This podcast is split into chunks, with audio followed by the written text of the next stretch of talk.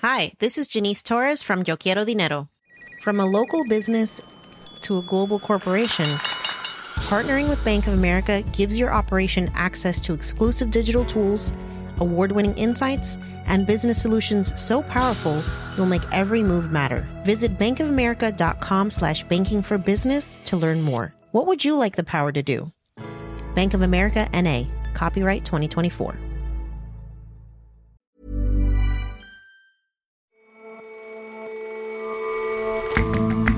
Hello and welcome to a special Saturday episode of The Intelligence.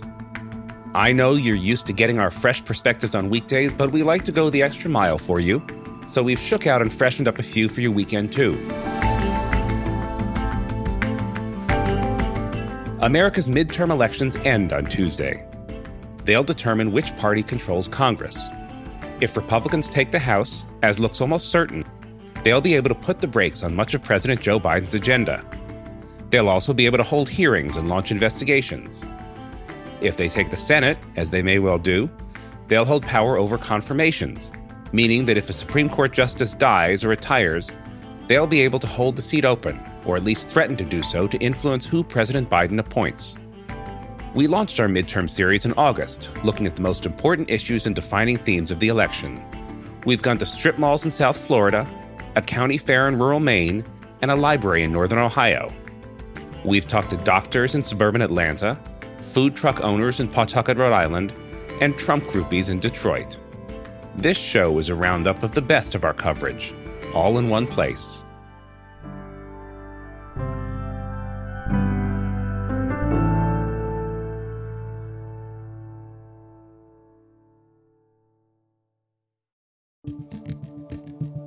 We started off the series by asking why Republicans have been making such inroads with Latino voters. In November, America heads to the polls. Halfway through Joe Biden's presidential term, all 435 seats in the House of Representatives and one third of the Senates are up for grabs. Usually, the party of the president in power does poorly in the midterms, and this year doesn't look like an exception. The outlook for Democrats has inched upward recently, but they're still probably going to lose the House and possibly the Senate too. Now, there'll be lots of news between now and Election Day. This week, the Senate passed historic climate legislation, and the FBI executed a search warrant on Mar a Lago, Donald Trump's Florida home. These events, along with others in the coming months, could, of course, impact November's elections. But as well as following the latest news, we wanted to take a step back and look at the broader forces influencing power and politics in America. Between now and Election Day, we're going to different House districts around the country, each chosen to illuminate a salient theme in American politics. Today, in the first of our midterm series, we're looking at Republican efforts to expand their appeal to non white voters, especially Hispanics. Long seen as reliable Democrats, Hispanic voters in recent years have been shifting rightward. That brings us to an unassuming strip mall in Doral, Florida, adjacent to Miami and part of the newly drawn 26th district. Uh, we have different layers to the government. Empezamos con la parte municipal, the municipal, eh, las ciudades. Sitting alongside a smoke shop and a Chinese takeout, the Republicans' Hispanic Community Center stands out, with flags of Latin American countries festooned across the ceiling and plastered on the walls. They have, mem- uh, they have council members, miembros del consejo local, tienen alcaldes, they have mayors. Here, the GOP is holding classes for immigrants, mostly from South America and the Caribbean, to help prepare them for their citizenship tests. siguen como jueces. In Florida, we have uh, county court judges, circuit court judges, and then we have the district courts of The class was taught by Abel Carvajal, a recent college graduate from nearby Hialeah with an infectious passion for American history. The room was pretty crowded for a Thursday night. Students spread out across multiple tables. A lot of them drank little cups of incredibly strong Cuban coffee. They were curious, engaged, they were talkative, and they were enthusiastic about the prospect of becoming citizens. Uh, that's a great class. Yeah, it was amazing. The professor is super professional. He knows By the end of the month, it'll be five years since Ovidio arrived from Cuba. I can ask him He's 23, so he just missed out on public school in America. I'm not only coming here, it's free and it's a citizen club, which is a great benefit to be an American citizen. Also, you know, to know how this country works. And although the class was held at a Republican community center, it was largely factual and apolitical. There was no hard sell. There was no discussion at all of the upcoming election. These classes help their students, of course, but they also help Republicans expand their reach. They're being held in battleground states, including Texas, Georgia, and Nevada. In promotional materials, Republicans say they're intended to help future voters. And of course, Republicans hope they'll vote a certain way. And Ovidio, for one, is sold. Right now, you know, as I was able to see what's going on in the country, that makes me more Republican than Democrat. Yeah. They like give you the maximum of freedom, you know, possible that you can have. You're free to do everything. And it's not just civics classes in a strip mall in South Florida. Nationally, the GOP is working hard to increase its voter pool, especially with Hispanics. Now, it might be tempting to dismiss this as a fool's errand. Hispanics have traditionally been a Democratic constituency, and many thought the anti immigration turn taken by Republicans during the Trump era would only further that trend. But from 2016 to 2020, Donald Trump's share of the Hispanic vote increased from 29% to 37%, and that's according to a Democratic aligned political data firm. That shift was particularly strong in Florida, and especially here in Miami Dade County. That trend looks set to continue. In June, Mayra Flores became the first Mexican born congresswoman in history. I was born in Burgos, Tamaulipas, Mexico. Now I am living my American dream. She represents a district along the Texan border with Mexico that's 85% Hispanic. As the wife of a Border Patrol agent, I pray for his safety now more than ever. And she's a pro life, anti vaccine mandate Republican. Because we must secure our borders and keep our families safe. President Reagan said once uh, Hispanics are Republicans. Uh, it's just that they don't know. Now they're knowing. Hispanics identify much more with our values and principles as Republicans than with those of the, the Democrats and the other. Jaime Florez is the Hispanic Communications Director for the RNC and is unrelated to the new representative from Texas. He attributes much of his party's success to cultural issues. I'm talking about family. I'm talking about faith. We believe in life. We believe in, in, in uh, market economy. We believe in uh, the American way of life. And we're very, very concerned that some of those socialist policies and uh, regimes that we came, came to this country fleeing from are, are becoming part of the institution of the Democratic Party. And we have seen those things failing in our countries in Latin America. We have seen that movie. We don't want to see it again. For all the Republicans' recent successes, it should be said that Jaime's job is to sell the party, and that most Hispanics do still vote Democratic. And of course, Florida is a bit of an outlier when it comes to Hispanic politics. Across the country, Donald Trump improved his margins among Hispanics by an estimated 8 percentage points between 2016 and 2020. But when you look at Miami and the surrounding areas, Trump improved his margins by closer to 20 points. And that was part of the reason that Florida, which is usually quite competitive in presidential elections, just wasn't in 2020. Idrees Kahloon is the Economist Washington bureau chief. The reason for that is that a lot of Hispanics in Florida come from places like Cuba and Venezuela and Colombia, where their experiences with left wing socialism and authoritarianism have been particularly scarring. And so when Republicans say that Democrats are socialists, those attacks seem to work really well. And in border districts, like the one Mayra Flores represents, attacks on Democrats' border policy also work well. Because many Hispanic voters care about immigration policy, but not as much as or in the same way as Democrats think they should. Most supported Donald Trump's border closure during COVID, for instance, and most care far more about the same things other Americans care about jobs and the economy. Hispanics aren't single issue voters around the border.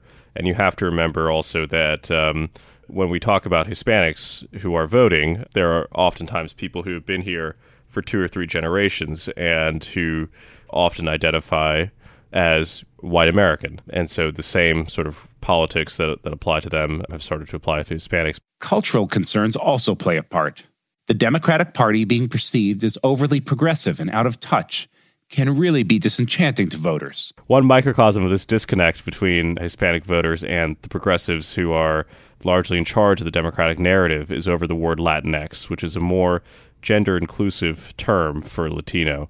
But if you actually poll Hispanic voters, only 2% of them say that they use the term, and 40% of them say that uh, it offends them. And it's not just a phenomenon among Hispanics. Progressives have also had high profile down ballot losses with other groups.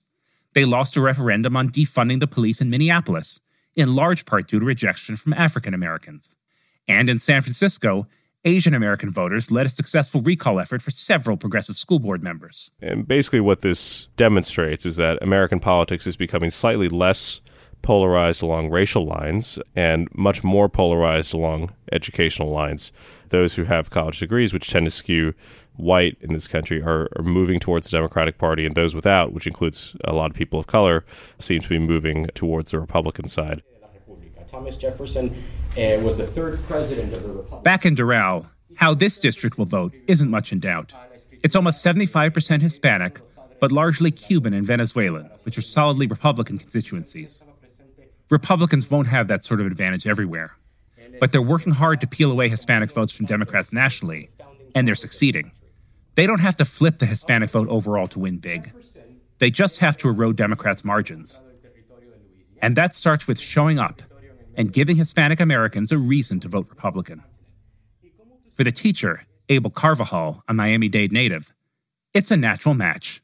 I think that the Republican Party and the conservative movement has more respect for the fact that this is a country made up of 300 and what 40 million people now. It's a continental nation. That's something I brought up a lot during the course. We, we're from Florida to the North Pole, and, and I think the Republican Party respects that a lot more than the Democrats do. But it's not just Latinos who have been changing their political stripes. In our next piece, we examine why Democrats have struggled so mightily with rural voters.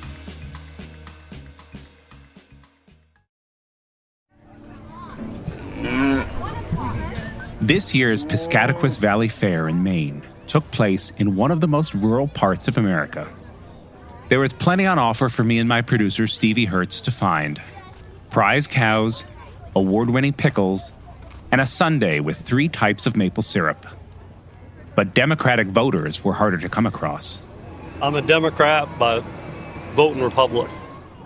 In America, not that long ago, the two parties fought hard and almost evenly for rural votes. These days, most rural areas are solidly Republican. I don't like the Democrats anymore. They uh, gone so far to the left, they're not for the working class anymore. What do you think when you think of a Democrat? What does that mean to you? Uh, to me, that means higher taxes. Okay. Fewer jobs. Yeah. When you think of Democrats, what do you think of? I think it's all just a hoax. Control as much as they can control, and everybody just turns a blind eye to everything.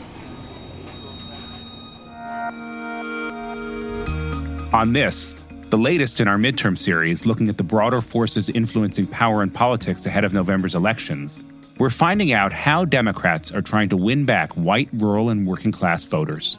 Between now and Election Day, we're going to different House districts around the country, each chosen to illuminate a salient theme in American politics. This week, we're in Maine's 2nd District. Maine has just two congressional districts. The first is small and liberal. The second is rural and huge, bigger than Ireland. It's significantly older, whiter, and poorer than the rest of America, so perhaps it's not surprising that Donald Trump won it twice. But so did Barack Obama. Its rightward shift isn't unique. It's part of a national pattern of rural America moving away from Democrats. Here, this local summer fair is still an agricultural event, complete with livestock. Lots and lots of livestock. Minutes. If you signed up for the pig scramble, come to the pulling ring. If you signed up for the pig scramble, come to the pulling ring. The At the pig scramble, pigs are released. On your mark. Get set. Go! And kids, some as young as six, compete to catch them. Bail right onto. Don't be scared. Grab right onto his leg. Grab right onto his leg. Bail right in there. And if you catch one, you keep it. If you catch a pig, you want to get it out of the bag as soon as possible. Get it out of the To bag raise or as soon as sell, there are enough pig farms in the area to give them good homes. The county's Republican Party has a stall at the fair, with buttons, hats, and local candidates. I'm Jim White. I'm running for House District 30 in Piscataquis County, Maine, some of Somerset. Biggest things, I'm, I'm a Second Amendment advocate. I've owned a gun shop for 30 years. I uh, pro life individual, I'm, I'm a Christian. So many of my core beliefs align with the Republican Party. Up here, people hunt, not just for a hobby, but for food. Gun stores and guns themselves are commonplace. Tell me about the raffle. The AR 15 raffle? Well, last year we did our first firearms raffle. We raffled off two firearms. So uh, we did it again, and um, it seems very successful. And several other committees around the state have been doing firearms raffles. But a Democrat has represented this district in Congress since 2018. Jared Golden is young, not quite 40 years old. He grew up here before joining the Marines and serving in Afghanistan and Iraq. I thank the gentlewoman from Florida for yielding. The purpose of my amendment is to call attention to the shortage of VA mental health and substance use disorder facilities. Golden is plain spoken and tattooed, with kind of a reserved demeanor. He isn't a typical glad handing politician. His detractors and supporters alike say his most striking quality is attentiveness. He listens to people. For example, veterans in my home state of Maine must travel hundreds of miles out of state to access long term treatment facilities. That's just unacceptable. We're just ramping up right now, obviously. Some are doing doors, Mhm. some are, are, are doing events, and uh, Joanne Mason is the chair of the Kennebec County Democrats, helping local candidates, like Golden, with their election campaigns. How do you think he has managed to do so well in a district that voted for Donald Trump? What is his secret? I don't think it's a secret. I think it's uh, it's right out there. He, there's many things. Um, one, he thinks very independently. He pays attention to what the community needs. He's a Marine, which is huge. People recognize that this is a man who cares about his community. He's a man who, you know, who's handled guns and owns guns. And that's not a, a hugely democratic thing to put out there. Golden's won twice, both times by narrow margins. This year, he's running against Bruce Poliquin, who he beat in 2018 to win the seat. But while people might like Golden himself, the Democrats' reputation is still toxic to many in rural America. I hear a lot of people complain about Democrats are so liberal and they want everything that, you know, they want this or what. It's not the case. In my opinion, Democrats are a very vast group. So Golden has worked to separate himself from that national brand, which means distancing himself from the president. I'm Jared Golden, and that's why in Congress, I'm an independent voice for you, taking on my own party to stand up for Maine families. I was the only Democrat to vote against trillions of dollars of President Biden's agenda because I knew it would make inflation worse. Golden was the only House Democrat to vote against Joe Biden's massive Build Back Better Act. And he recently came out against the administration's plans to forgive student debt. Jared Golden isn't the last of a vanishing breed, but he's a remnant of a vanishing breed of of rural Democrats who represent a kind of old school liberal working class politics that increasingly reads in in the contemporary Democratic Party as centrist or center right. James Bennet is the Economist Lexington columnist. If you ask him why are you a Democrat, his answer is because he believes government can play a very important role in helping people. His concern, I think, about the contemporary Democratic Party is that it's got kind of a grandiose view of that role, and he says wants to help everybody, including people who don't really need it. And he's cons- very concerned about the deficit and excessive government spending. Rural Democrats weren't always so rare. As recently as 2009, there were Democratic senators from North Dakota, South Dakota, Montana, Iowa, Nebraska, and Alaska. But that has changed dramatically. There's been a precipitous drop for the Democrats and a rise for the Republicans. Most recently was a 17 point gap among rural voters. And Donald Trump was particularly successful, but I think he was just exacerbating a trend that was already underway of a growing affinity with the Republicans among rural voters and a, a growing sense of alienation from the Democrats who are increasingly seen, and this is one of Jared Golden's critiques of the party, seen as a, a party of a, a bicoastal, college educated elite. But Golden shows that rural America isn't a lost cause for the Democrats. They just need the right candidates and attitudes. His fear, I think, is that the Democrats have have seemed insulated. Comments like Hillary Clinton's comment about uh, the basket of deplorables. You know, to just be grossly generalistic, you could put half of Trump supporters into what I call the basket of deplorables. Or even going back to Barack Obama saying that rural voters tend to cling to their guns and religion. Those those sorts of remarks continue to reverberate out there in the country and leave a lot of voters, I think, feeling that they're looked down upon. That's let Republicans make inroads on cultural grounds, often using that sense of grievance. But as those cultural wars are fought, many rural Americans continue to struggle. I would say there's a dichotomy of wealth here in Hancock County. Um, we have lots of summer people. We have lots of. Sitting on Maine's rugged and beautiful coast, Ellsworth is a quintessential New England village with multicolored clapboard houses, low brick shops, and a gleaming white church on a green.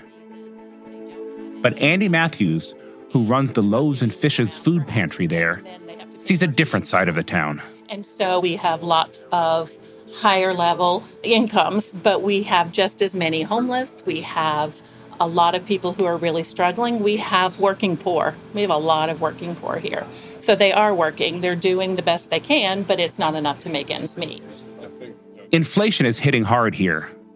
The gap between the median household income in Maine's second district and the median household income in America is widening. As of July 15th, we had served 2,868 family visits, feeding over 7,000 individuals. That was our total for all of 2021, and we reached that by July 15th. Rural Maine's a tough place to be poor. There's no public transport, a lot of jobs are seasonal, and the cost of living is surprisingly high. I'm just curious how you're thinking about elections this November. What are you thinking about? I'm looking for somebody that's not just about taxes or raising taxes. I'm looking for somebody that's got some honesty. Okay. And that's really hard with politics to find honest people. Yeah. but that's what I will be looking for when I go to vote. Talking to voters at the food pantry, only one person mentioned a specific candidate or party. Most are searching for something more fundamental. Listen to the people because they don't listen. And, you know, go out and meet the people and go to places where people need help and listen to them. I think that's a huge thing, don't you? Despite the polarization in American politics today, not everyone has made up their minds about who they want to vote for. In our next segment, we looked at why some people are still on the fence.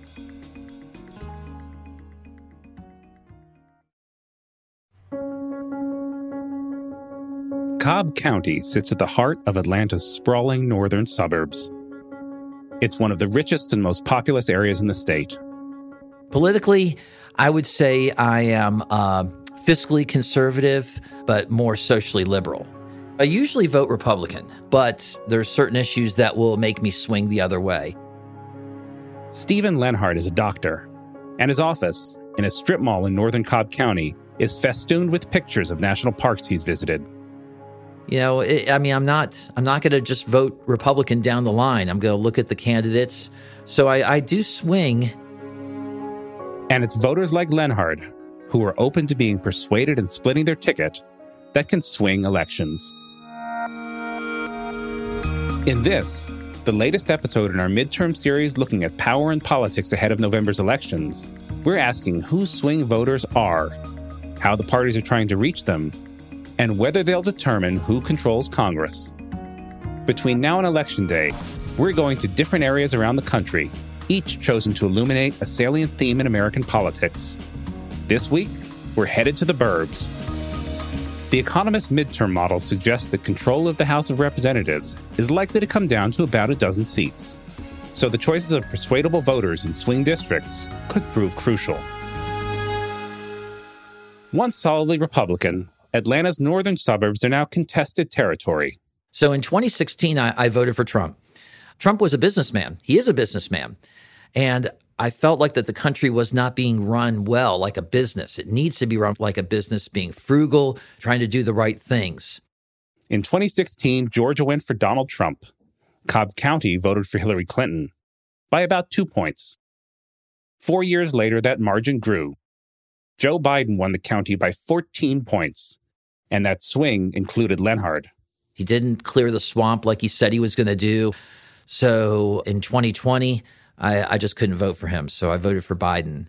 Understanding what motivates voters like Lenhard and how they might cast their ballots this year is the sort of question that keeps political wonks up at night.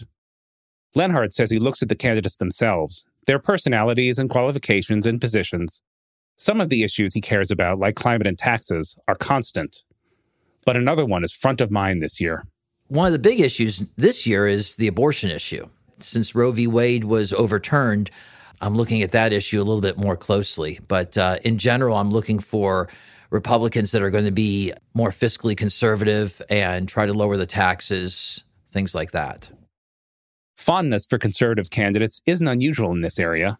Newt Gingrich, a former House Speaker whose hard edged, uncompromising style helped make the Republican Party what it is today, represented parts of the county for 20 years. Where I remember first coming here, you're afraid to put those Democratic signs out, and you go to the polls and they would hand you a Republican ballot because it was assumed that you lived here, you're, you know, in that area Republican. Lisa Cupid is the Cobb County chairwoman.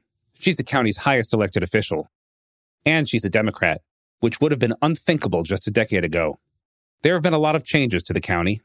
Since the turn of the millennium, it's gone from being 70% white to 50. Both the African American and Hispanic populations have almost doubled since then.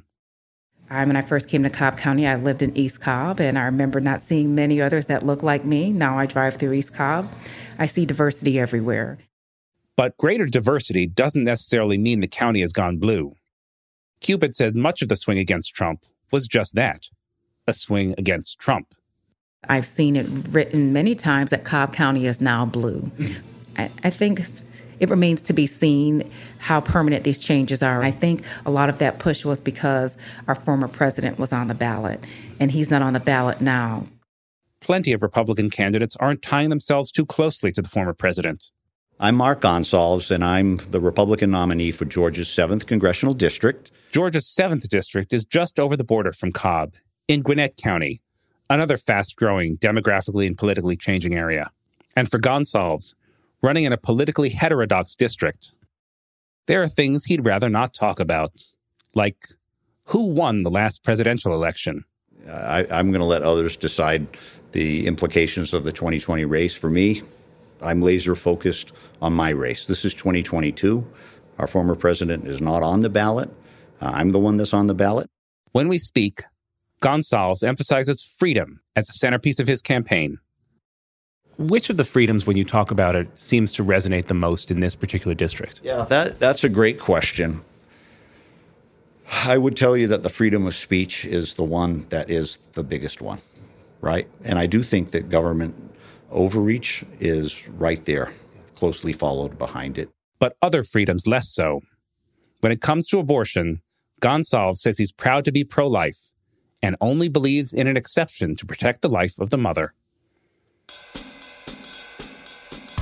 Swing voters come in different flavors depending on the election Reagan Democrats, soccer moms, office park dads. Lenhard, the doctor, seems an archetype of the latter category suburban, well off, socially liberal, and fiscally conservative. But nationally, another demographic now predominates among swing voters. So the modal swing voter in our polling is a male Hispanic voter under the age of 30 who does not have a college degree and lives in a city. Elliott Morris is a data journalist at The Economist. He helps conduct our House poll, asking questions every week of 1,500 people. So I took a look at the last four months of polling. Swing voters are much less white than partisans. Uh, 17% of the group, according to our poll, is Hispanic, and only 9% of partisans are Hispanic. These non whites are also disproportionately non college educated compared to partisans. So 31% of them are non white, non college educated voters, which is nearly double the size of that same group among partisans. Swing voters are different from other voters in some ways. Perhaps predictably, they're markedly less enthusiastic to vote this year. But in other ways, swing voters look a lot like everyone else. They don't hold radically different opinions than the partisans do. In fact, the differences on our question asking respondents what their most important issue is are indistinguishable statistically among these groups on every question. So basically, equal shares of consistent partisans and swing voters say they care about, say, the economy or abortion or immigration. But compared to partisans who vote for the same party every election no matter what, swing voters' numbers are decreasing. We count swing voters as respondents to polls who tell us they voted for different parties over the last two presidential elections. That percentage now is less than 4%. And in 1990, that was closer to 15%. And in the 70s and earlier, it was maybe 20%. Uh, so that's a huge decline. In the Georgia suburbs, swing voters are keenly fought over. This year, the governor's race is a rematch between Stacey Abrams, a Democrat, and the incumbent, Brian Kemp, a Republican. Abrams gained a national profile through her campaigns to improve voter outreach. Kemp through his opposition to Donald Trump's attempt to overturn the election. That's one of the things that draws Lenhard, the doctor in Cobb County, to Kemp. I think that he stood up for what's right and he said, the votes just aren't here in Georgia. You, you lost. I voted for Kemp last time and I plan to vote for Kemp again. The big problem with Kemp is his abortion stance. He really wants to ban abortions, which I am not in favor of. So that's the one issue. But on so many other issues, I stand in his corner with gun control, with the taxes, things like that. And Stacey Abrams, I just think that she's too liberal. I worry about her wanting to defund the police, which I'm not in favor of. But while Lenhart is backing the Republican for governor, he's leaning a different way in Georgia's Senate race. That Senate race is one of the most closely watched in the country. The incumbent, Raphael Warnock, a Democrat, has had just 18 months in Washington. He won the seat in a special election in January 2021. We were told that we couldn't win this election. But tonight, we prove that with hope, hard work, and the people by our side, anything is possible. And I promise you that election was close. He won by just two points. This year, he's running against Herschel Walker, a Republican, who is beloved in Georgia. Georgian named Herschel Walker was just trying to keep his head on straight under the bright lights of stardom. He was a star football player at the University of Georgia and then professionally. So I went to the University of Georgia, so I'm I'm a Herschel fan. Herschel, unfortunately, I just don't think that he has any credentials to be a politician. He has no track record, really. And Warnock, I think that we need to give him some more time. And it's not just Lenhard who's expected to split the ticket.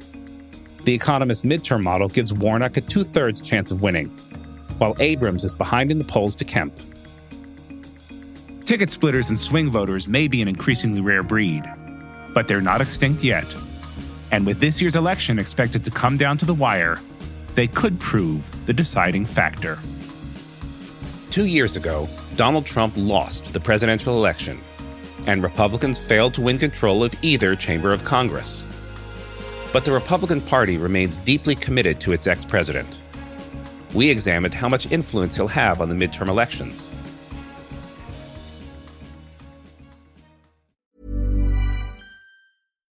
One size fits all seemed like a good idea for clothes. Nice dress. Uh, it's a it's a t-shirt. Until you tried it on. Same goes for your health care.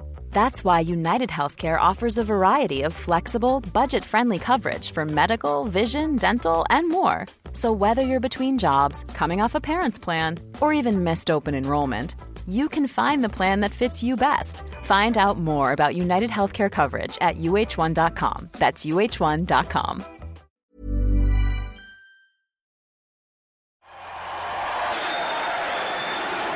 We, I say we, all of us together, we are leading everyone in the polls by a lot, more than ever before.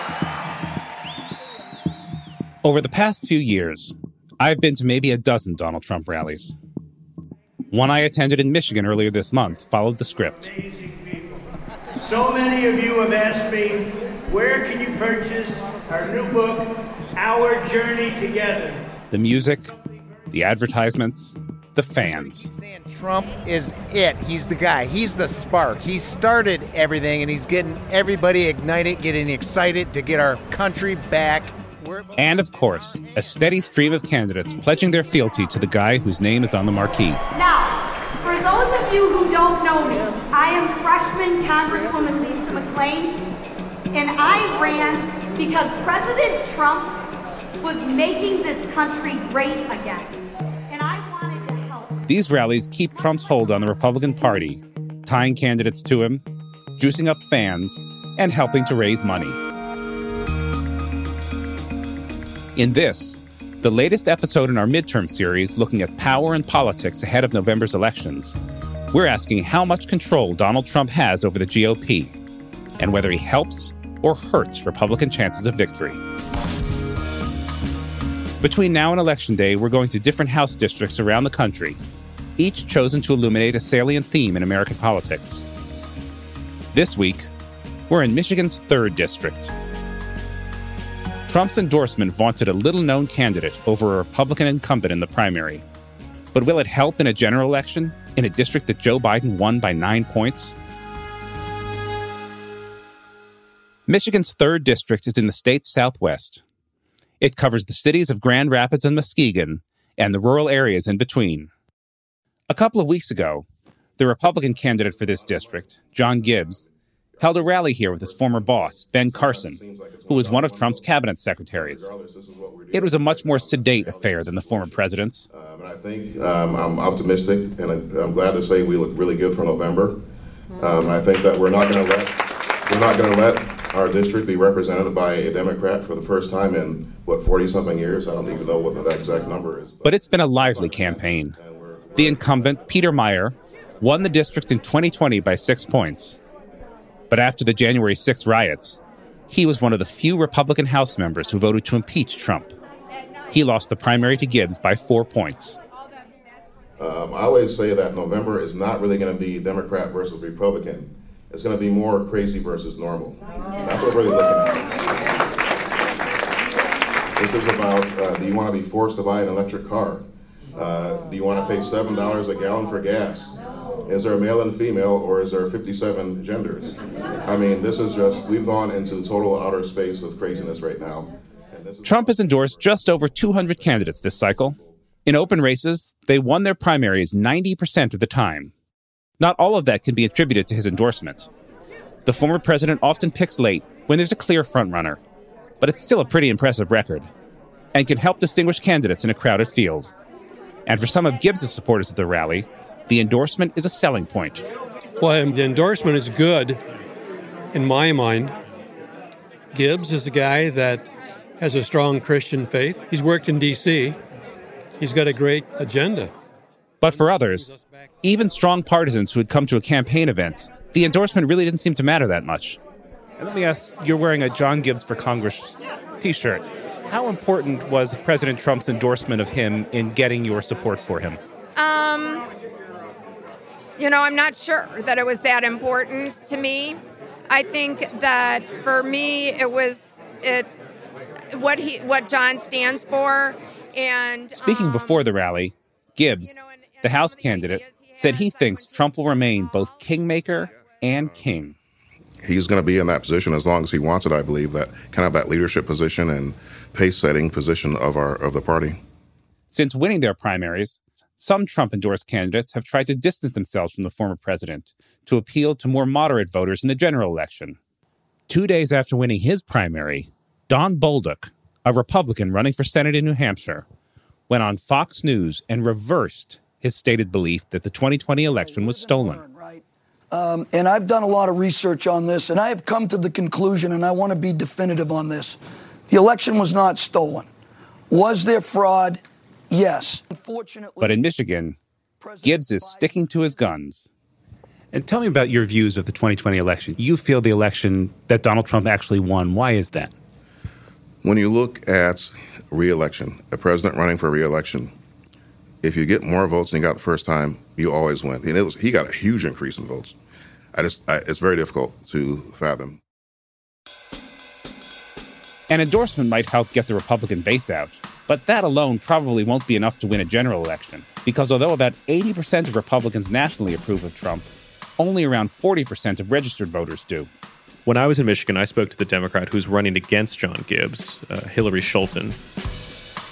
Idrees Kahloon is the Economist Washington bureau chief. And although our conversation was about abortion, we talked quite a bit about the general direction of the country and specifically what has gone on with the Republican Party. Usually, what I hear about from a lot of people is that they are, um, they feel deeply ill at ease with the direction of the country. Um, they feel that we are headed in too much of an extreme direction, and life is hard for them unlike Gibbs, who's seen as the Trumpist alternative to Peter Meijer, who was the Republican incumbent who voted to impeach Donald Trump, Scholten is not positioning herself as a left wing candidate, but rather as a moderate. You know, I think people understand uh, in in this district. You know, they see me as a very common sense, practical, solution oriented mom of two kids it might be a successful message.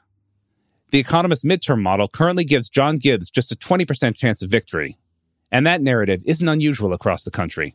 Once we get into the general election, as we are now, the Trump endorsed candidates are a bit extreme and I think are underperforming. And I think you would expect to underperform generic Republican. I think you see that most pronouncedly in the Senate, where we have more frequent opinion polls.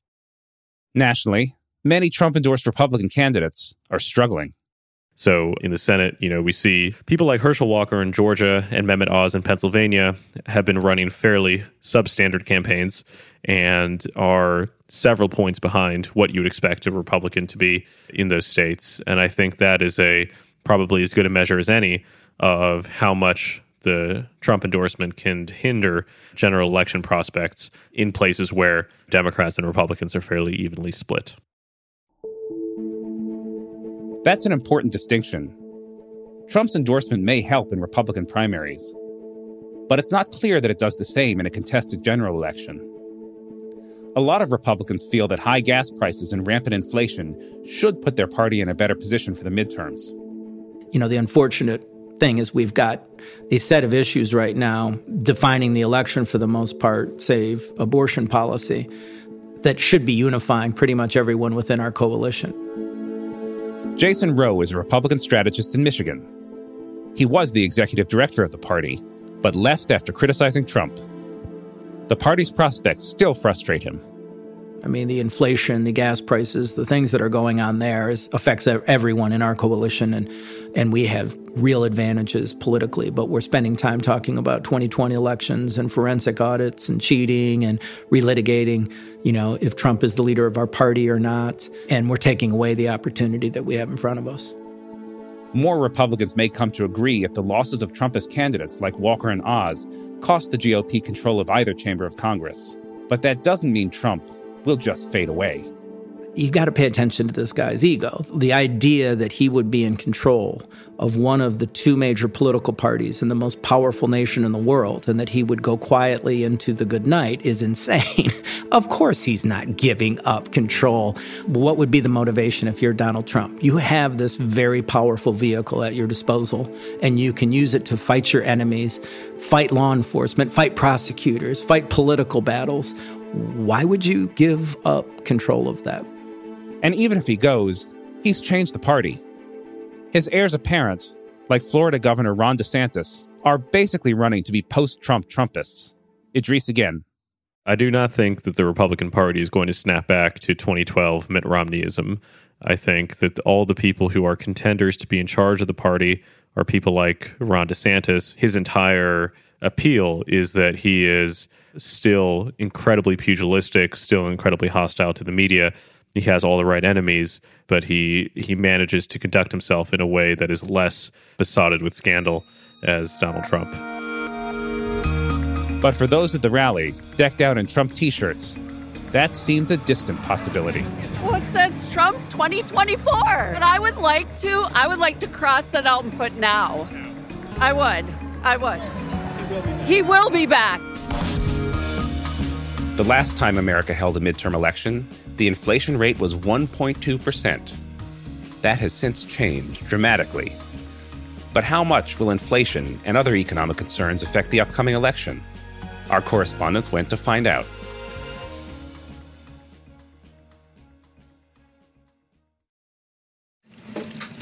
These are the the little Havanas. They're like Cuban sandwiches. So those are the ones that come with pulled pork, Swiss cheese, and diced ham.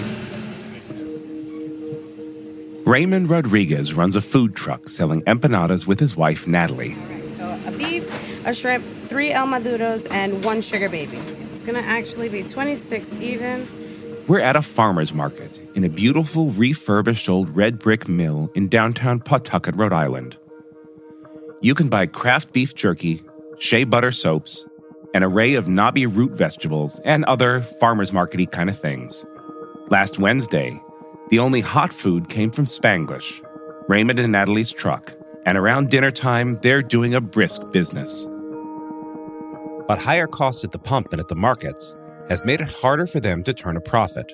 It gets to the point where you can't even look at the prices no more because if you don't get it, you ain't running, you know? So it's like you just have to buy. And when you get to the registers, like, this is not what I paid yesterday, but today is what you're going to pay. It's been a tough process, I feel. High and volatile prices are also being felt by their customers. special occasion. So yeah, I guess it would be the kind of a, a special thing, not necessarily something we'd come weekly for. We do have to be careful with spending. I, I am going to go cook- cook dinner now when I get home, so this is a dessert for us. And things haven't just been tough in Rhode Island. America is struggling with inflation levels not seen since Ronald Reagan's first term. Annualized inflation hit 8.3% last month. Voters across the country cite the economy as the most important issue in the upcoming elections. In this, the latest episode in our midterm series looking at power and politics ahead of November's elections, we're talking about inflation.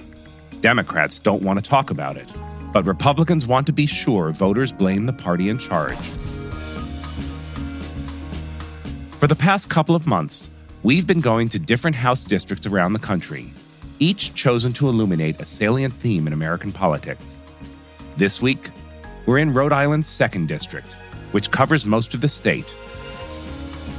The last time a Republican won this seat was in 1988, but with the incumbent retiring after 11 terms, the race to succeed him is surprisingly tight, and economic concerns are at its center. Rising prices have hit Raymond and Natalie's business, Spanglish, especially hard.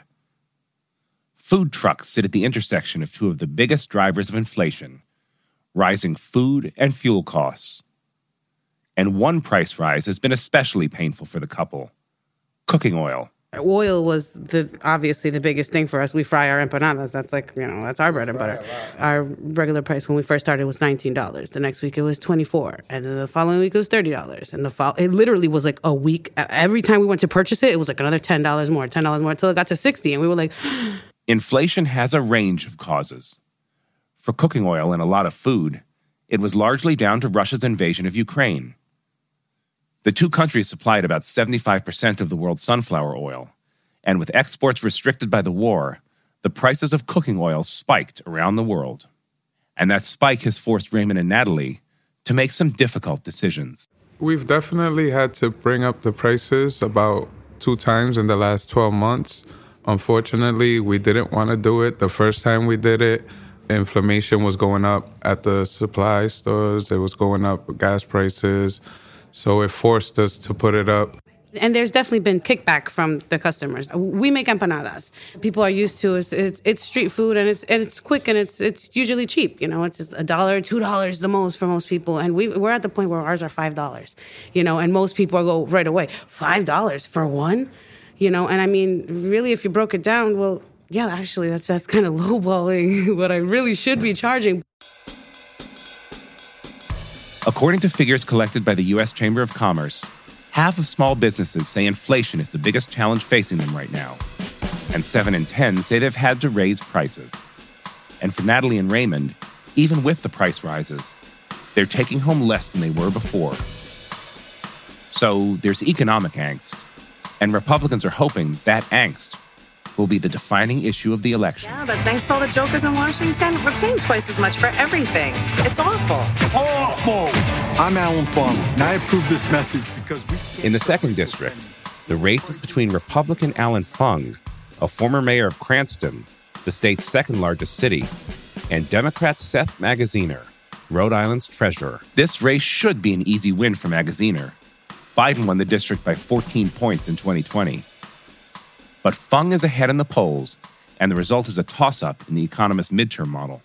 Alan Fung has a careful, thoughtful approach. You know, he's not extreme one way or the other. He's a very moderate candidate. Sue Cienki heads the Rhode Island GOP. She says Fung's moderate appeal has helped him and hopes economic concerns will do the same. So, you know, we have a great ground game here. We are actually knocking on doors and talking to actually residents in Congressional District 2 and throughout the state. We approach the doors and we say, you know, what are the issues that concern you? 87% of the families that we approach say inflation is the number one issue.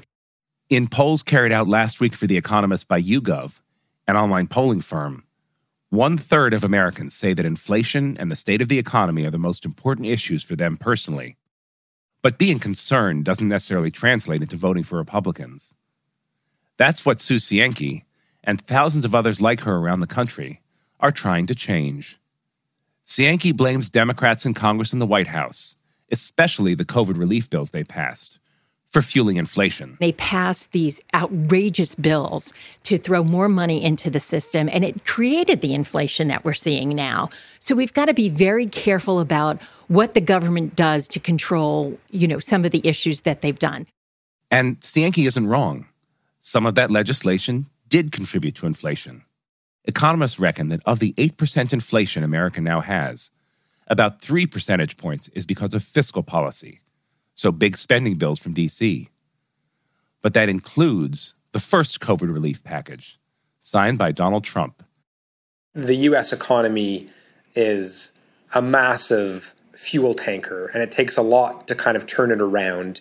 And somebody sitting in the White House passing this or that legislation or this or that executive order is, in the short term, going to have a marginal impact. Simon Rabinovich is our U.S. economics editor based in Washington. That said, when you look at some of the legislation that has been passed in the last 18 months, so starting with the infrastructure bill and moving through the CHIPS and Science and the Inflation Reduction Act, you know, they will have a big impact on the shape of the economy, you know, potentially for decades to come. So I wouldn't want to undersell the impact of the president. And when focusing on inflation, it's also easy to overlook the success of other parts of the economy. The amount of job growth over the last 18 months has been absolutely tremendous. The number of workers in the American economy today is a little bit higher than it was before the pandemic. The unemployment rate is just 3.5%, which is incredibly low. So it's it's a good time to be looking for work. But then for business owners like the Rodriguezes, it makes hiring and keeping staff much harder. So there are a couple of ways of looking at the economy right now. And increasingly, the lens you pick depends on your party. On the economy, as in all matters, the partisan divide has been getting bigger over the years, and studies have shown there's now greater polarization in perception about the economy than there used to be. So when a Republican is in the White House, Democrat voters are more pessimistic about the economy and vice versa. And so if you look at polls right now, you know, an overwhelming majority of Republicans, 90% plus, think the economy is in a bad state. For Democrats, it's closer to the 50, 60% level. In every election, the two parties trade barbs over who would be best for the economy. Republicans currently have the lead.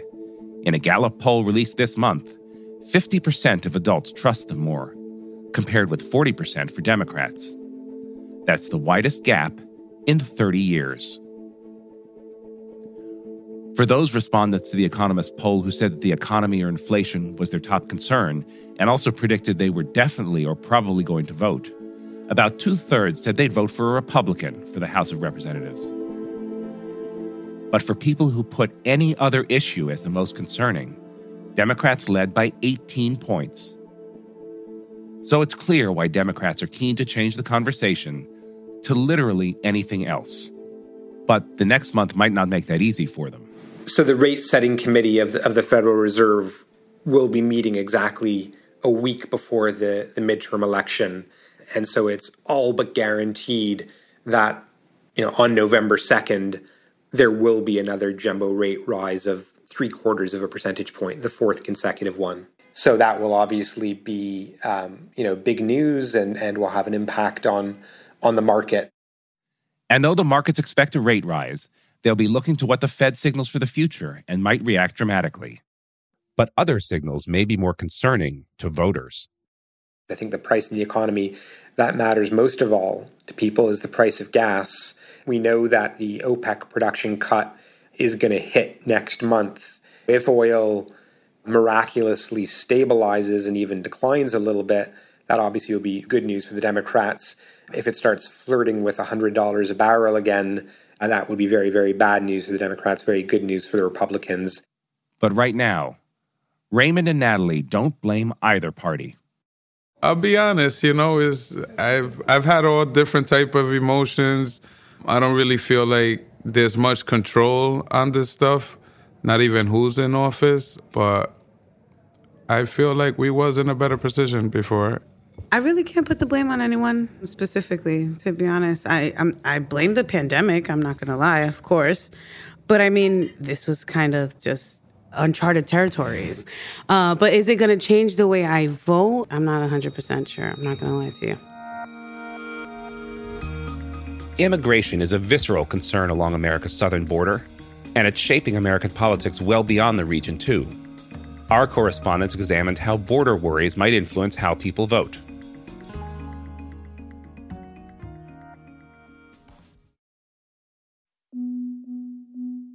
On the campaign trail in 2020, Joe Biden pledged to stop the expansion of Donald Trump's border wall. There will not be another foot of wall constructed in my administration.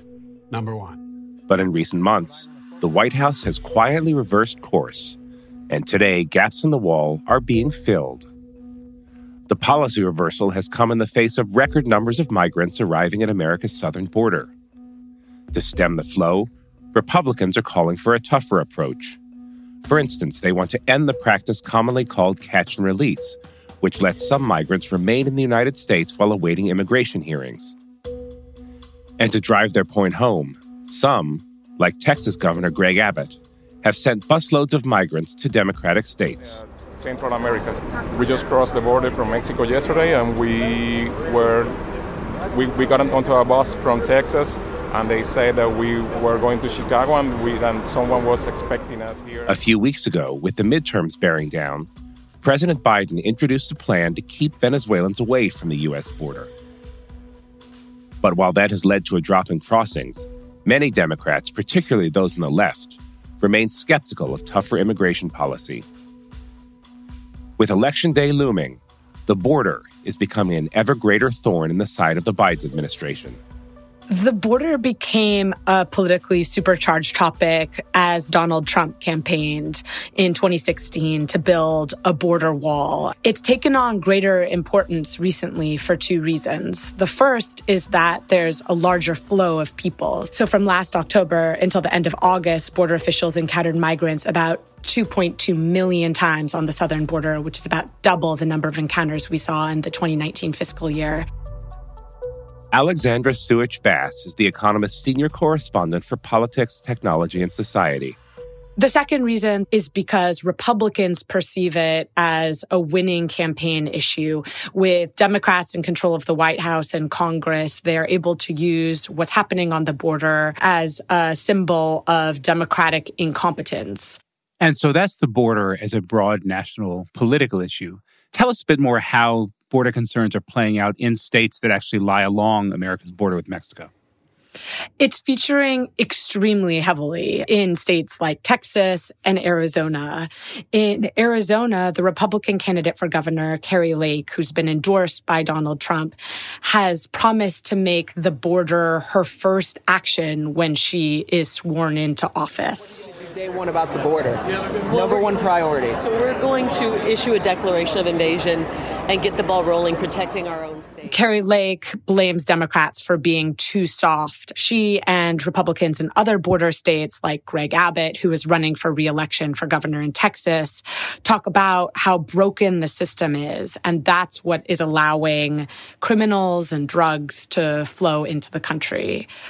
But it's not just Republicans who are critical of what's happening. It's also Democrats. I spoke with Henry Cuellar, who is the U.S. representative for Texas's 28th congressional district, who told me that the Biden administration has gotten federal border policy really wrong. You have the Biden administration, you know, pretty much has open borders and say that the border is secure, but it's really not secure. I mean, I don't think anybody can say that with a straight face.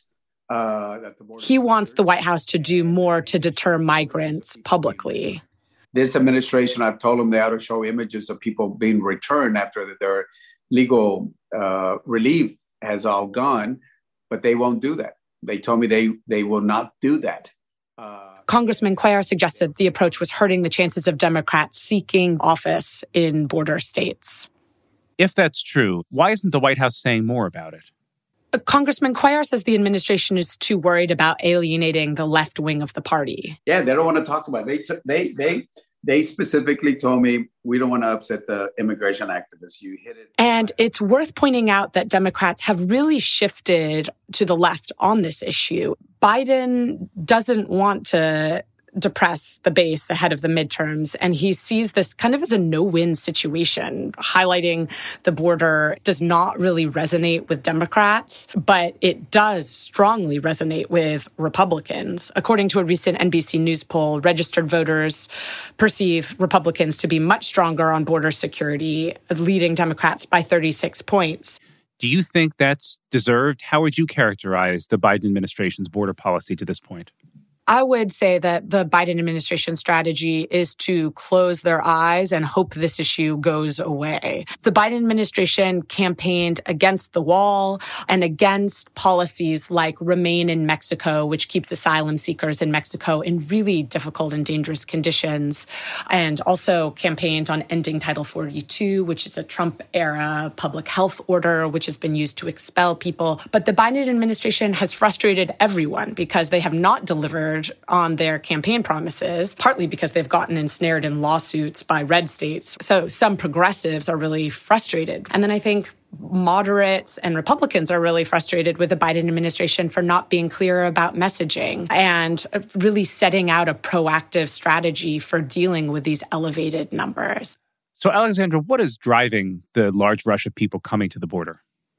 Because of the way that Biden campaigned promising a more humane immigration system, there's been the widespread perception that it would be easier to get into America now. And so it was the right time to make the trek. But to suggest that the Biden administration is solely responsible for this is completely incorrect. There are major push factors that are driving people to leave their home country and seek asylum in America.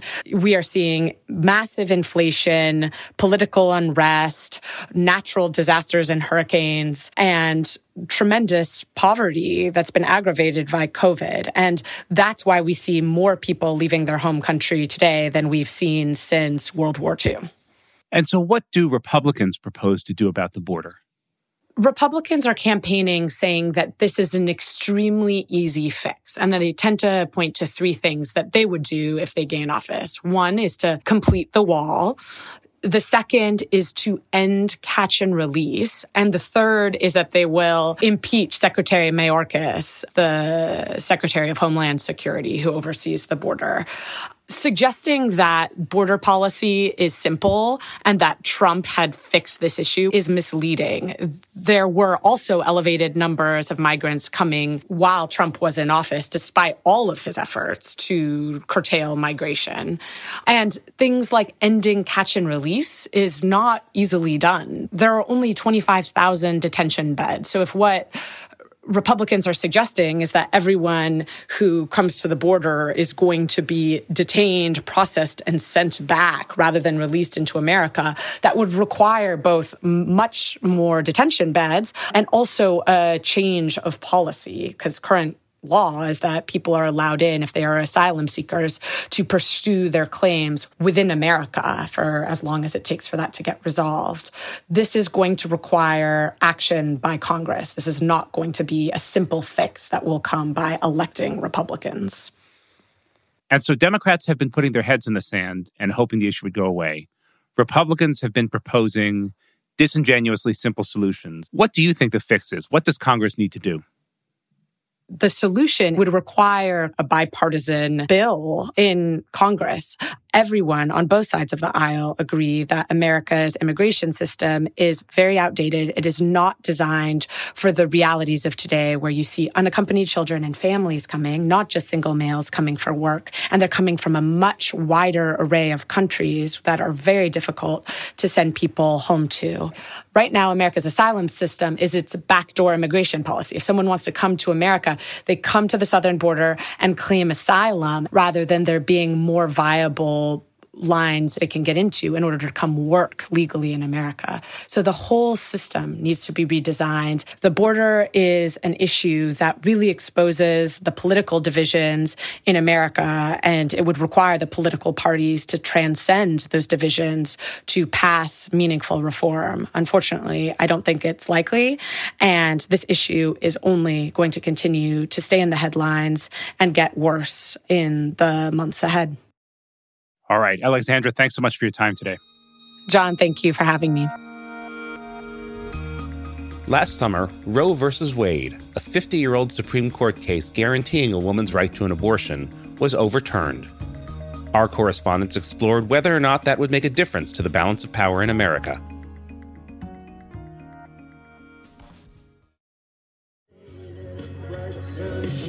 In a car park in Akron, Ohio on a chilly Sunday evening, a few hundred people gathered for a rally of Democratic candidates. Headlining were Emilia Sykes, running for the House. Please give it up and welcome your next Congresswoman, Emilia Sykes. This is the most important election of our lifetime. And Tim Ryan, running for the Senate. I believe that the issue of freedom is on the ballot. And what we have seen in the last three months come from the Supreme Court is an absolute violation of the freedom of women in the United States of America. When my colleague Stevie Hertz asked attendees what concerns they had going into the election, one issue came up again and again. And what are the issues that are particularly important to you in this election? Uh, abortion's probably up there. Climate change, women's rights, and saving democracy. Well, number one, women's rights. I come from an era when it was keep women barefoot and pregnant when I first started working in the 60s. And what I see now is a whole section of the country turning against the rights of women. In this, the latest episode in our midterm series examining power and politics ahead of November's elections, we're looking at how much the issue of abortion, after the overturning of Roe v. Wade, is impacting voters' decisions. For the past couple of months, We've been going to different House districts around the country, each chosen to illuminate a salient theme in American politics. This week, we're in Ohio's 13th district. This newly drawn district stretches from the Cleveland suburbs through the cities of Akron and Canton and covers the rural areas in between. It narrowly voted for Joe Biden in 2020, and this year, the race for the House is set to be close, and abortion could prove the decisive issue. Stevie reported from there.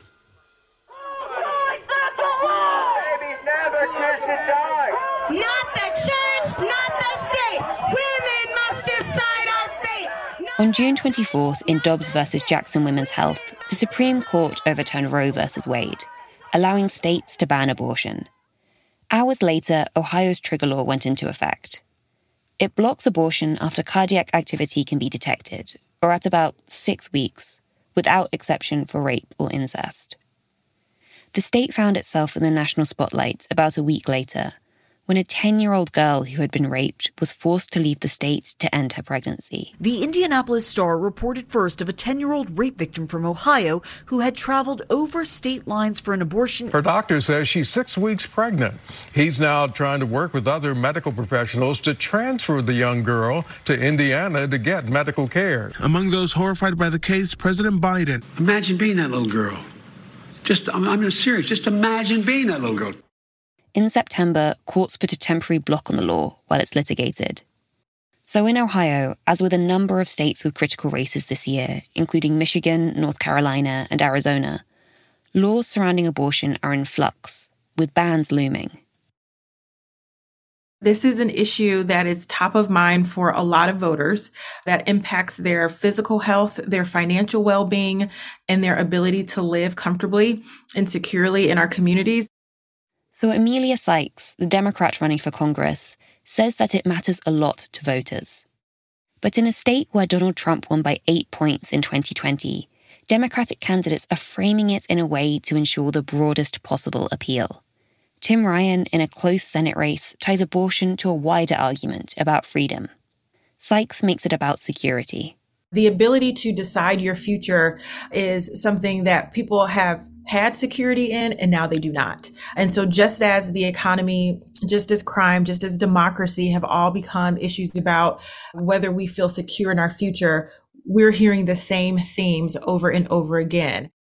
Tom Lappas is the executive director of the Stark County Republican Party. It covers the lower, more rural part of the district. The county went for Trump by about 20 points in 2020. It's much like being a pastor or priest at a church uh, around Christmas time. Everyone wants to come in and uh, decorate the altar and get involved. So it's a lot of fun. There's a lot of excitement, and we're just making the best of it. In the campaign office, a few weeks out from the election, a huge headshot of Ronald Reagan watches over the volunteers as they busily make calls. Lappas says the energy around abortion has changed since the summer, when the Supreme Court's decision came down. I think briefly the Democrats gained some momentum but it seems short lived. There didn't seem to be that large of a, a momentum shift. A lot of our people have been very concerned about the economy, they've been concerned about crime. Those are the two issues that we hear the most about. Abortion does not seem to be a forefront issue right now. But for Republicans, Madison Gesiotto Gilbert, who is running for the House, and J.D. Vance, the Senate candidate, their anti abortion positions are part of their campaigns, prominent on ads and leaflets.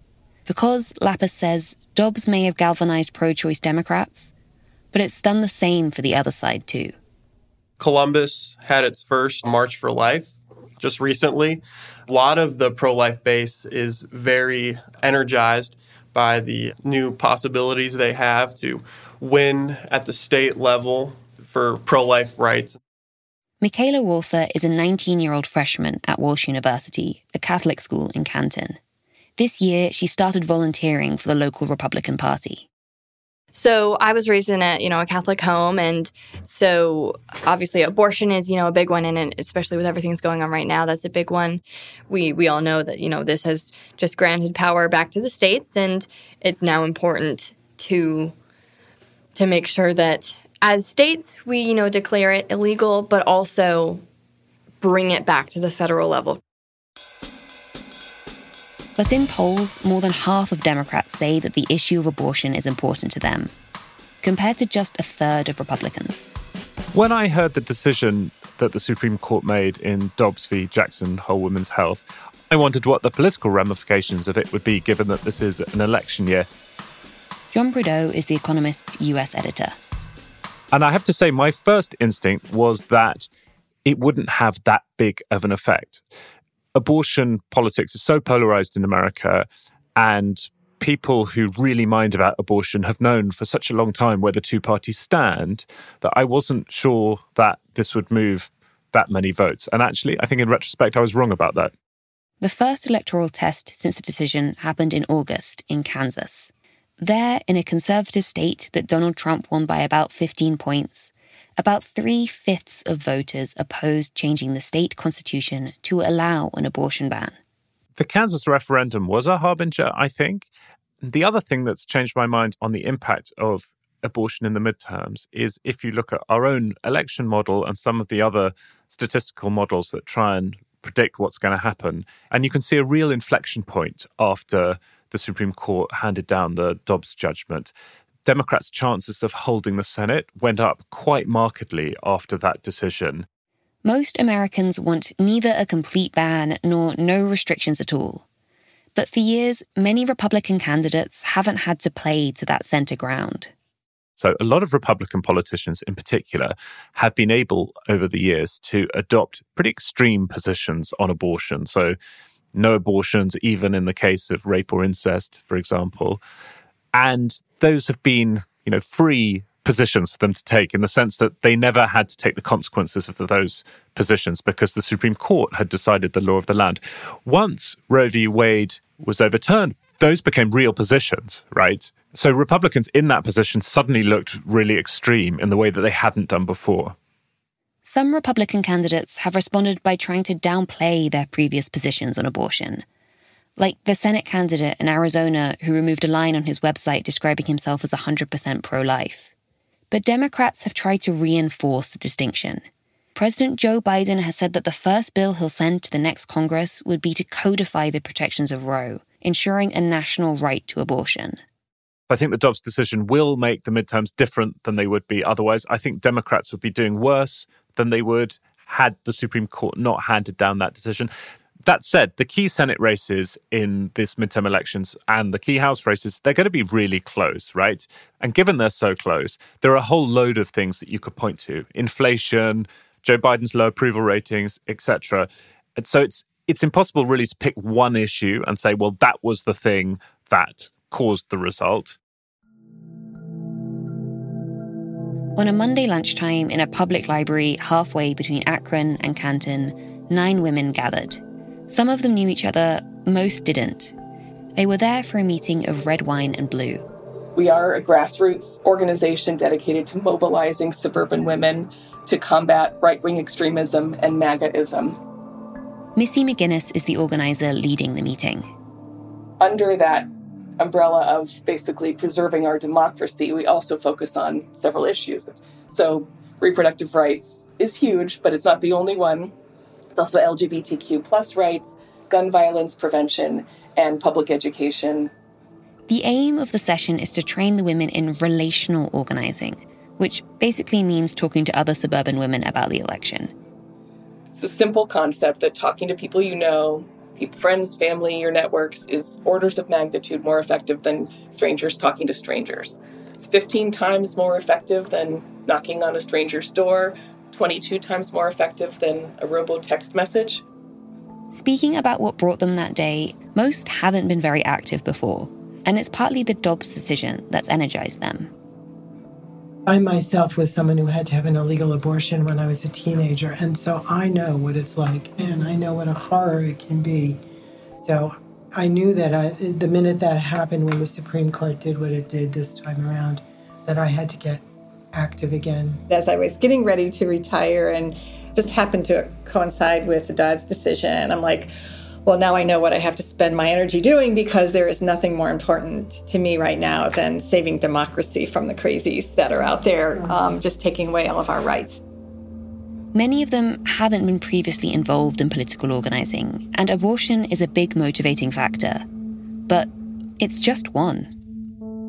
I'm really concerned about all of it, not just Dobbs, but all of it. All of, I mean, the right to vote, the, mm-hmm. you know, the voting that will be legit, you know, women's rights, LGBTQ rights, everything. Um, the cruelty needs to go. Mm-hmm. Absolutely needs to go.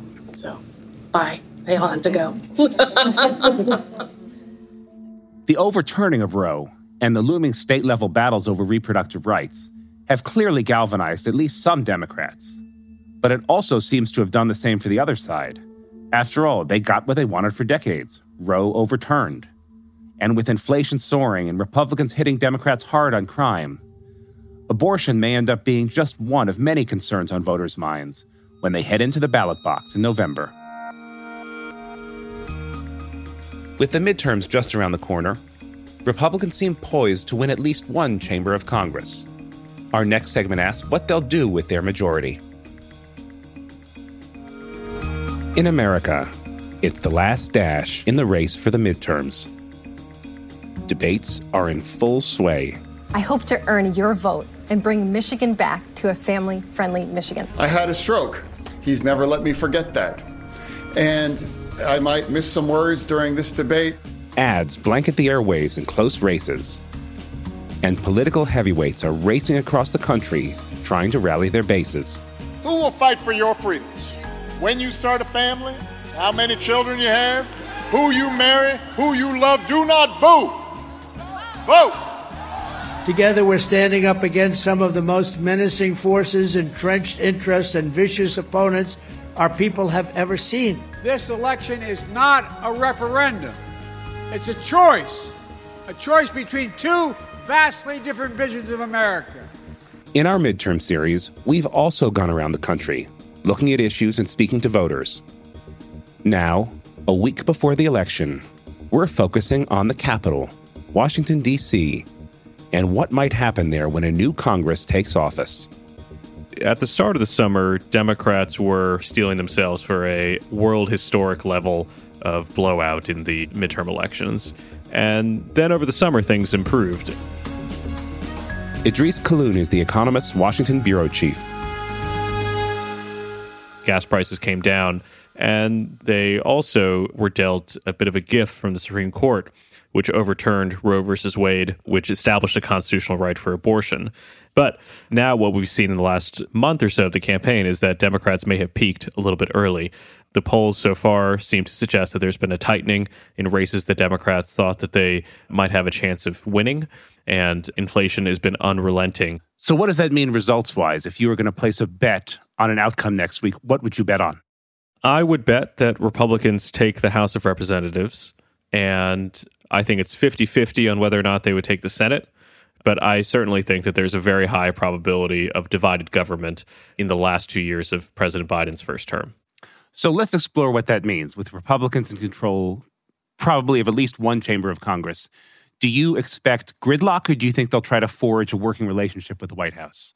Well, they could hold hands and sing kumbaya, but probably not. What happens if Kevin McCarthy, who's the Republican leader in the House of Representatives, ultimately becomes Speaker, is you have to imagine that all policy that passes will be subject to essentially three possible veto points. There's President Biden, there's the Senate, and then there's the House Freedom Caucus, which is the furthest right, most conservative group within the Republican caucus in the House of Representatives. You know, Kevin McCarthy laid out a policy agenda that he called a commitment so you know to what? America. We've created a commitment to America. We want an economy that is strong. That means you can fill up your tank. Which is essentially boiled over Reaganomics of tax cuts and deregulation. The Democrats have no plan for the problem they created. Who has a plan to change that course? We do. Pretty standard Republican stuff. Of course, it's not going to be something that Joe Biden is going to sign into law.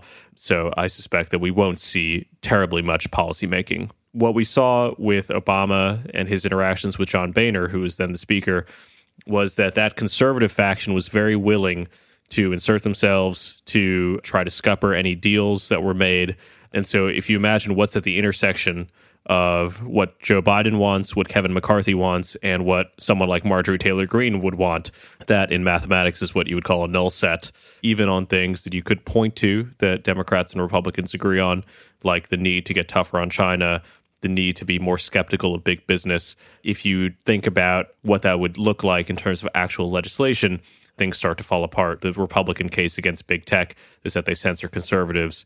The Democratic case against big tech is that they're monopolies and spew disinformation. So I expect that you wouldn't see very much uh, substantive coming through. If Republicans do take the Senate, that probably means that a Supreme Court vacancy would go unfilled. Mitch McConnell, who did that under Barack Obama, has made comments suggesting that he would have no compunction in doing the same thing here. It would probably mean that a lot of administrative appointments to the cabinet and sub cabinet level would slow down to a trickle as well. You mentioned Barack Obama facing a Republican controlled Congress, and, and I'm sure you remember what we saw then was repeated brinksmanship, government shutdowns over the budget. Earlier this week, the Republican House of Representatives chose to shut down a government they don't like over a health care law that they don't like. Now, I've talked a lot about the real. Do you think that sort of high stakes negotiation is going to come back? Very much so if Republicans are in charge of at least one chamber.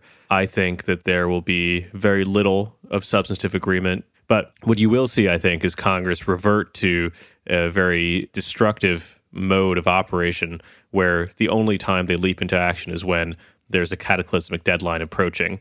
Either the government is about to shut down or the debt ceiling, which is a limit on the amount that the federal government can borrow, is about to be broached. The worry is that because this will be the maximum leverage that Republicans will exert, they will try to enact things like spending cuts, things like entitlement reforms, and Democrats will want a clean renewal.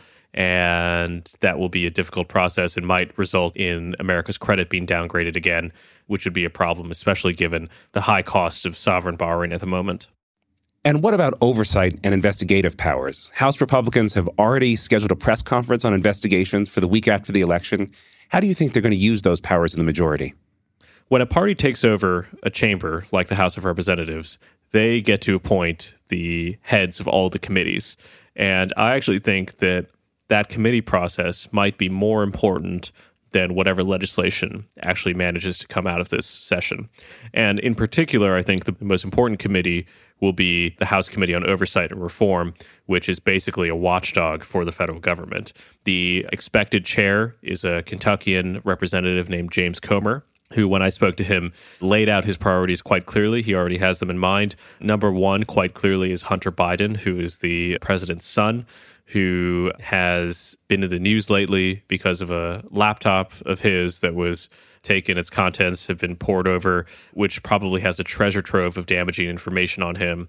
But there will also be many other investigations going on on the border, on all the spending that the Biden administration has done and whether or not any of that has been wasteful. It will basically be a machine producing embarrassing stories for the White House, calling up people for testimony, calling up cabinet secretaries for testimony, and it will really, I think, throw a spanner in the works for the administration. And do you think embarrassment is as far as it goes, or will they actually start impeaching people? And if so, who and why? So you've seen on the far right of the party that members have said that they want to impeach Alejandro Mayorkas, who is the Secretary of Homeland Security over the border, and some like Marjorie Taylor Greene have even said that they want to impeach Joe Biden. I did introduce articles of impeachment on Joe Biden because of how he is failing and not doing his job at the southern border. But it's just worse than that. I am kind of doubtful that there will be a formal vote by the House of Representatives to impeach Joe Biden without better cause than they have now. And in any case, in order to secure a conviction in the Senate, you would need a, a supermajority, which Republicans definitely will not have. So if it does happen, it'll be a lot of show and a lot of noise, but it won't materially matter. How united are Republicans in these aims, do you think? I think Republicans are united by their disdain for the Biden administration. That's fairly clear throughout. I think that they are relatively disunited in how far they'd like to go. The impeachment of Joe Biden is is one example.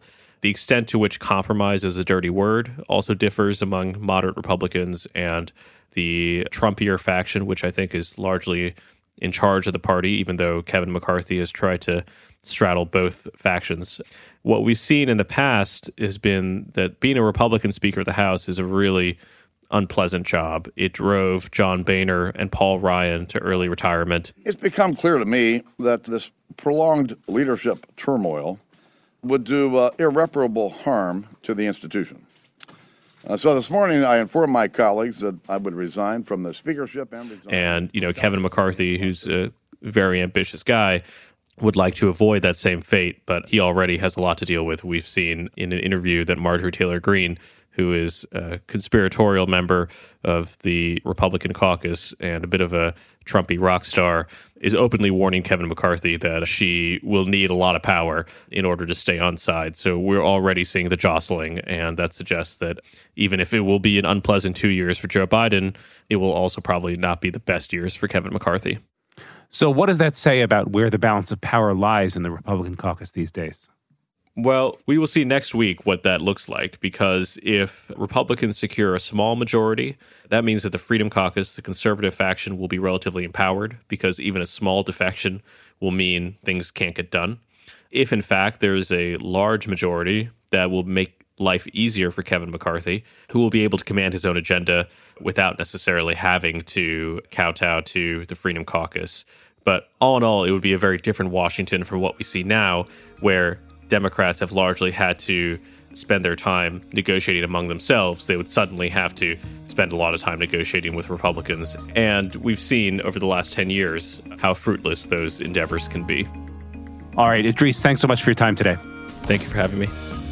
That's all for this special Saturday episode of The Intelligence. To hear more about the elections and American politics more broadly, tune into our sister podcast, Checks and Balance.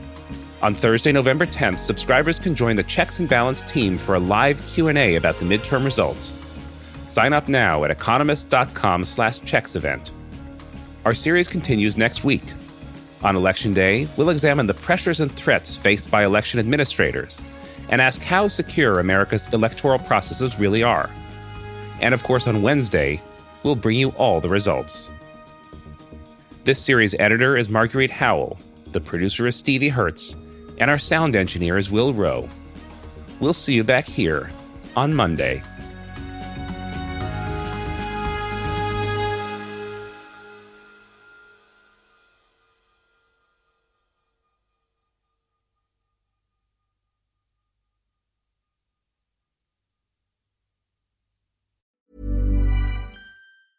Hi, this is Matt and Sean from Two Black Guys with Good Credit. If you own or operate a business, whether it's a local operation or a global corporation, partnering with Bank of America could be your smartest move. By teaming with Bank of America, you'll enjoy exclusive digital tools, award winning insights, and business solutions so powerful you'll make every move matter. Position your business to capitalize on opportunity in a moment's notice. Visit bankofamerica.com slash banking for business to learn more. What would you like the power to do? Bank of America, NA, copyright 2024.